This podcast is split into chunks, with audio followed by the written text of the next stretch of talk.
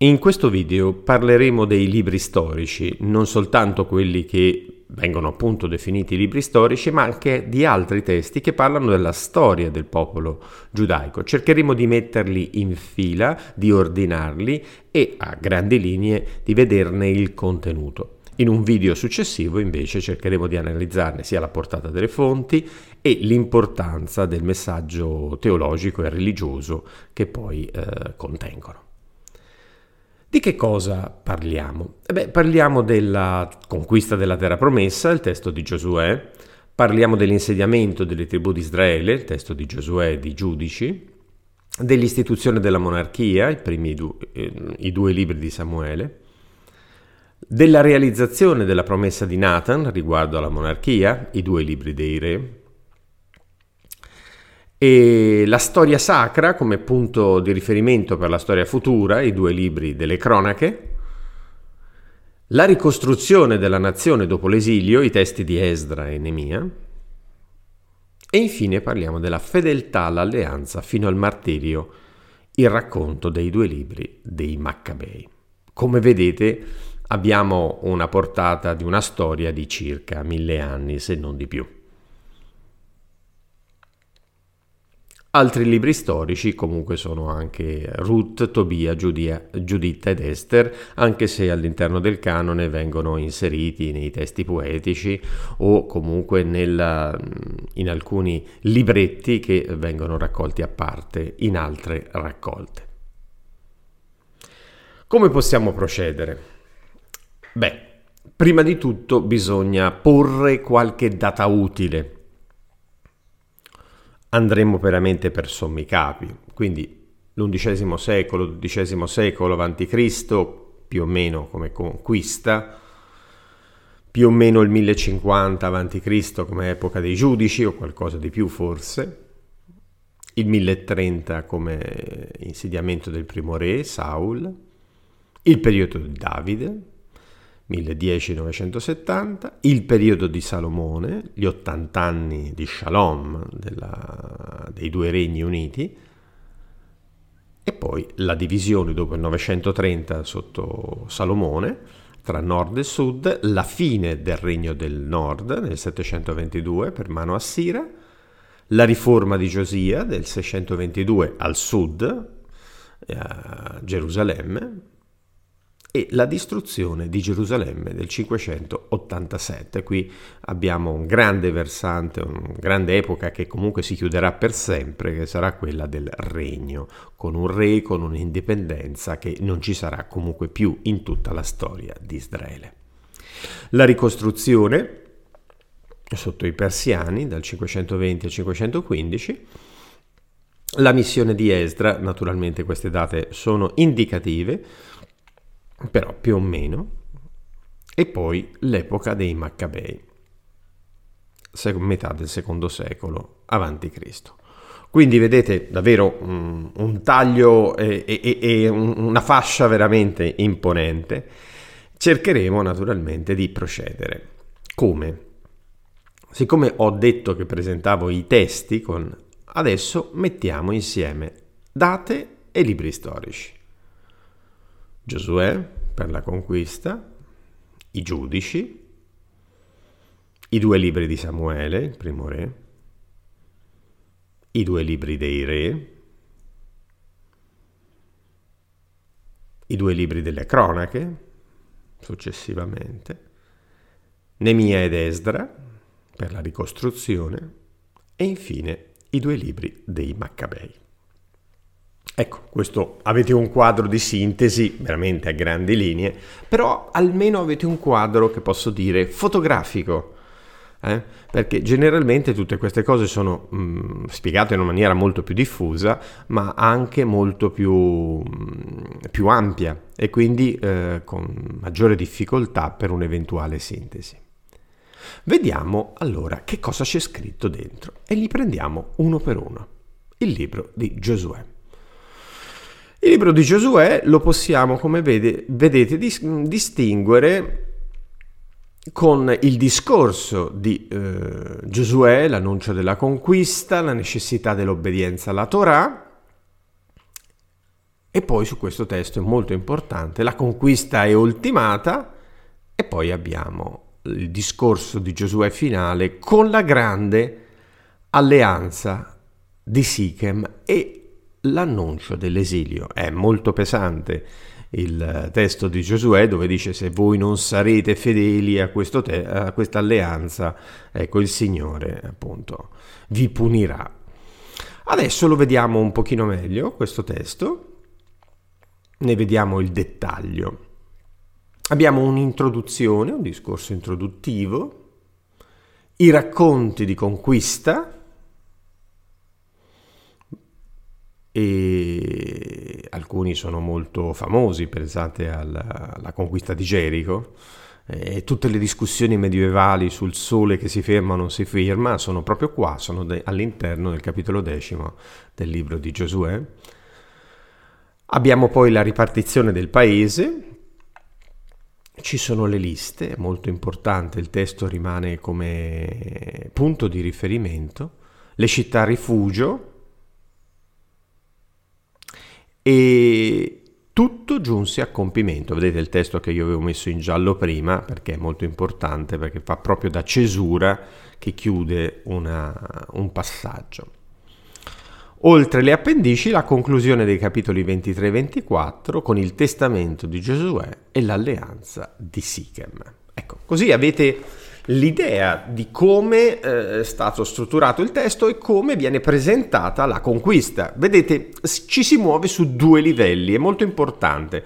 Da una parte eh, abbiamo il livello del racconto e del racconto mh, normativo, eh, soprattutto nel momento in cui nei capitoli 14-19 si fa riferimento alle liste, chi era stato o chi non era stato, quali tribù ah, veniva assegnato questo rispetto che a quest'altro, ma poi c'è anche il livello teologico, cioè della lettura di questa storia eh, che racconta una conquista, ma una conquista da mantenere nella fedeltà al Signore perché altrimenti, questa è la logica dell'alleanza di Sichem, Dio, da partner tradito, punirà il suo popolo. Vediamo adesso il testo dei giudici. Chi sono i giudici? I giudici sono delle persone investite dallo Spirito di Dio che portano il suo giudizio Dopo l'introduzione generale del libro, ed è molto importante, ci soffermeremo quando mm, faremo l'analisi teologica qui, perché c'è una teologia della storia, tra l'altro raccontata molto bene nel testo dei giudici. Vedete, dopo un'introduzione, eh, questo periodo dove non c'è un re e quindi non c'è neppure un mm, punto di riferimento amministrativo unico, ci sono appunto uomini suscitati da Dio che, appunto, che portano il suo giudizio. All'interno di questo ciclo ci sono cose anche molto, molto belle, naturalmente il testo eh, famoso anche di Sansone, per esempio, che è stato uno dei giudici.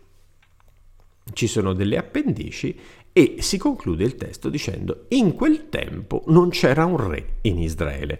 È chiaro che lancia un po' la volata a quello che eh, successivamente eh, sarà scritto, ma anche definisce in una maniera abbastanza precisa eh, questo periodo. Come vedete più volte viene ribadito eh, questo concetto. Abbiamo allora poi i due libri di Samuele. Ho i due libri di Samuele che naturalmente, come vedete, nei primi 15 capitoli descrivono gli inizi della monarchia e quindi il regno di Saul, il suo pentimento, intorno al santuario di Silo con questo grandissimo profeta che appunto è Samuele.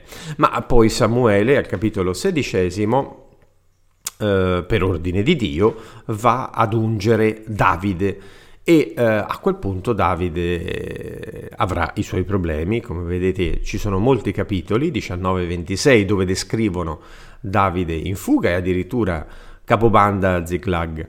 Eh, questo fino alla fine del regno di Saul. Poi Davide eh, sarà prima re in Giuda e poi anche re in Israele.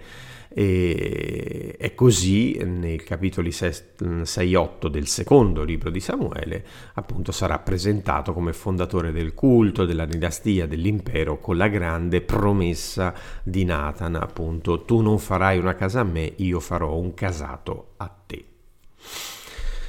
L'appendice poi, del, vedete qui sono i due libri di Samuele, è legata a una serie di episodi tra le ultime parole di Davide e anche l'elenco dei suoi prodi e anche le punizioni divine eh, inflitte prima per il massacro dei Gaboniti e poi anche per la richiesta del censimento, il misurare la propria forza senza confidare in Dio. Eh.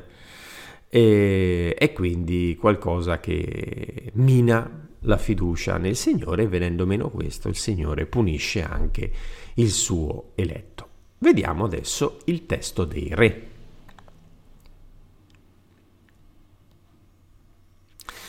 Il testo dei re, come vedete, anche qui ho messo primo e secondo re insieme, eh, ci raccontano nei primi 11 capitoli il Regno Unito sotto Salomone e anche questo è un blocco di testo molto importante che si muove intorno a tre criteri fondamentali.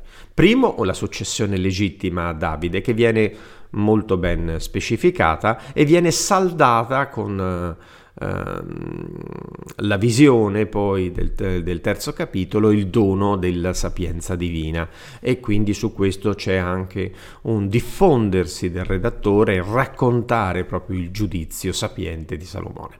Un secondo elemento è la espansione di questo regno, e quindi la corte, la prosperità generale, i grandi del regno, le alleanze, le preparazioni per il Tempio e poi evidentemente la grande inaugurazione del Tempio con la Chavod Adonai, cioè con la gloria divina che entra dentro il Tempio in maniera estremamente sensibile e poi c'è la descrizione della sua caduta e con la, la conclusione appunto della sua vita.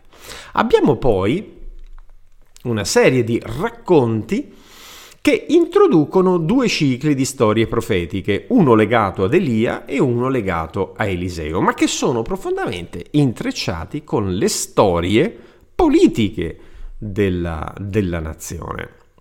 Perché sarà proprio Elia che, che anche per ordine di Dio eh, ungerà Jehu e eh, provocherà poi evidentemente una rivoluzione all'interno dello Stato. Quindi, e tant'è vero che Jezabele gli prometterà ecco, di ucciderlo. L'ultima parte del testo del secondo libro dei re è, eh, come vedete, scandito in una maniera abbastanza chiara. Abbiamo momenti di riforma, Ezechia, figlio di, il figlio di Akaz, siamo nel, nel settimo secolo, settimo, ottavo, settimo secolo, e fece ciò che è retto agli occhi del Signore. Un momento di apostasia molto lungo, tra l'altro, perché Manasse, Manasse mh, regnò dal 687 al 642, Ammon suo figlio direi abbastanza poco, soltanto due anni, però fece ciò che è male agli occhi del Signore, la riforma di Giosia fece ciò che è retto agli occhi del Signore e gli ultimi re, l'apostasia, fecero ciò che è male agli occhi del Signore con la distruzione del 586. E quindi, come vedete, i due libri dei re ci portano dalla successione di Salomone alla distruzione di Gerusalemme. I due libri delle cronache. Torneremo a parlare un po' diffusamente di questi temp- testi perché sono testi che, las- che nascono in ambiente diverso, usano anche fonti diverse, ma che raccontano una storia complessiva. E come vedete partono da Adamo ad Israele, i figli di Noè, i figli di Abramo, i discendenti di Israele, Abbiamo poi una seconda parte, vedete, con presentazione di modelli e antimodelli. Eh? Saul e Davide e Salomone. E infine i successori di eh, Salomone, con eh, i, i riferimenti alla restaurazione e all'esilio. Avremo dunque non un doppione dei testi dei due libri dei re, ma un racconto parallelo che farà scelte anche teologiche differenti dai due libri dei re. Eh, siamo in un'altra epoca, abbiamo probabilmente un altro obiettivo davanti. Um, cercheremo di dare qualche motivazione a tutto questo. Adesso ecco, li collochiamo all'interno del racconto della storia di Israele e questi ne sono evidentemente i suoi contenuti.